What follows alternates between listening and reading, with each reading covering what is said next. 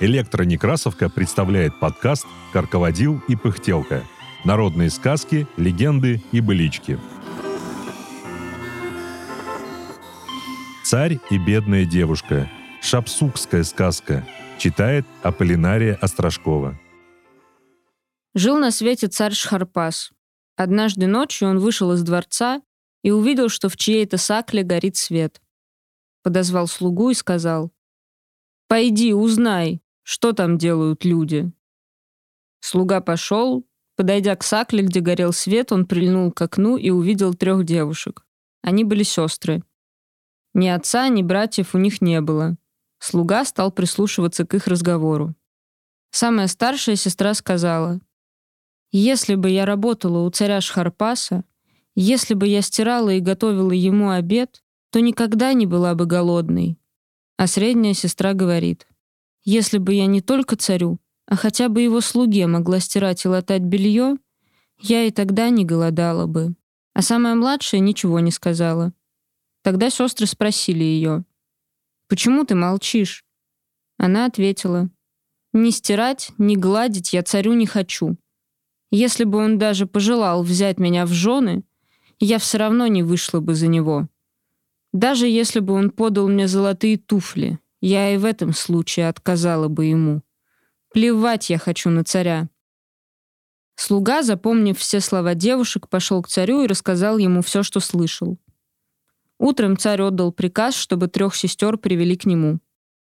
Когда они вошли к нему во дворец, он стал их поочередно спрашивать. «Что ты ночью говорила?» — обратился он к старшей. «Я сказала, что хотела бы стирать твое белье и готовить тебе обед, и никогда не была бы голодной». Царь распорядился дать ей работу и обратился к средней. «О чем ты говорила ночью?» Я сказала, что готова стирать и латать не только тебе, а хотя бы твоему слуге. Я и в этом случае не умерла бы с голоду. Царь приказал дать и ей работу. Спросил самую младшую.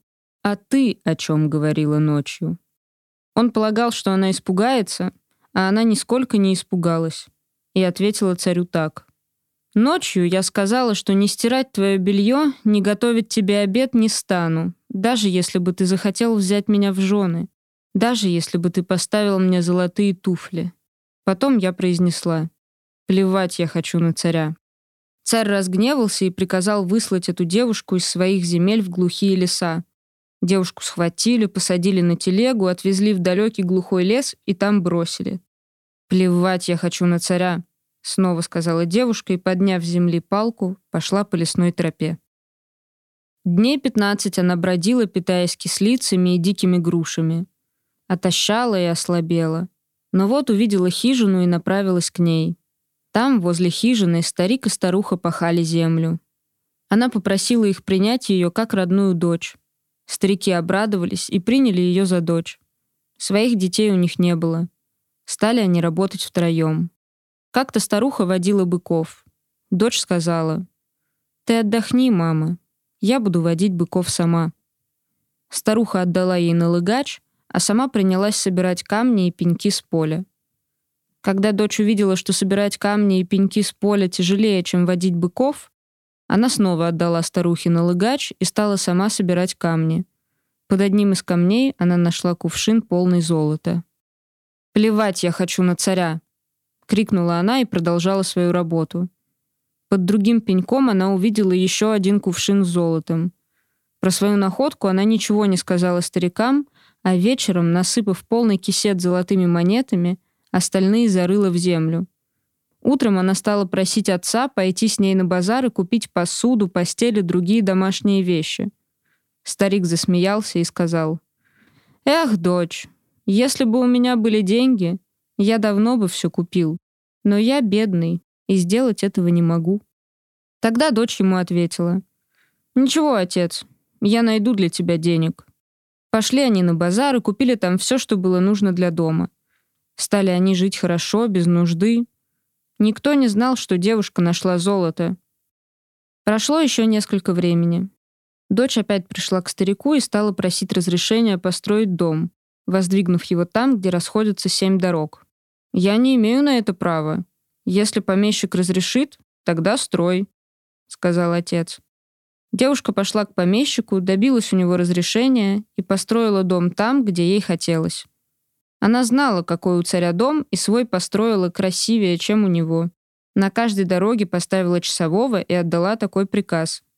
Все, кто проходят по семи дорогам, должны зайти в мой дом пообедать, и только после этого продолжать путь.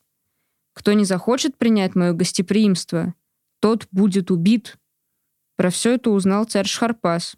Он переоделся в простую одежду и с двумя слугами пошел проверить слухи. Когда царь встретился с часовым, тот его остановил и сказал, «Идите в дом, пообедайте, и только тогда я пропущу вас дальше. У нас нет времени обедать. Мы спешим по важному делу», — ответил царь. Но часовой не пустил их дальше и сказал, «Если вы не зайдете в дом, я вас убью». Царь испугался и пошел со слугами к дому девушки. Девушка в это время сидела у окна. Она сразу узнала царя Шхарпаса. Позвав свою служанку, приказала. «Когда царь со своими спутниками зайдет ко мне в комнату, ты войди в коридор и крикни, что видишь что-то интересное». Царь зашел в комнату. Девушка сидела на диване. Не успел царь сесть рядом с ней, как вбежала служанка и закричала. «Хозяйка, иди сюда, я покажу тебе что-то интересное!» Девушка сразу не пошла и стала нарочно искать свои золотые туфли. Тогда царь взял из-под дивана ее золотые туфли и поставил их перед ней. «Вот они», — сказал он, — «надевай». Девушка посмотрела на царя Шхарпаса и ответила. «Помнишь, царь, я говорила, подай ты мне золотые туфли, я и тогда не выйду за тебя замуж. Ты тогда рассердился и велел бросить меня в глухом лесу. А теперь ты подал мне туфли сам. Царь смутился и, не говоря ни слова, ушел домой. Он хотя и обиделся на девушку, но все же решил взять ее себе в жены. Облачился в свою царскую одежду и пошел сватать.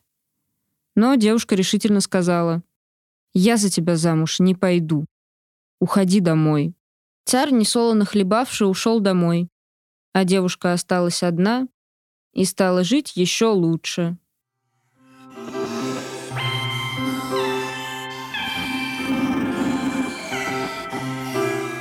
Эту сказку записал фольклорист Инюткин в ауле имени Кирова Шапсукского района в 1937 году. Сказка опубликована в книге «Фольклор Дона и Кубани» в 1938 году.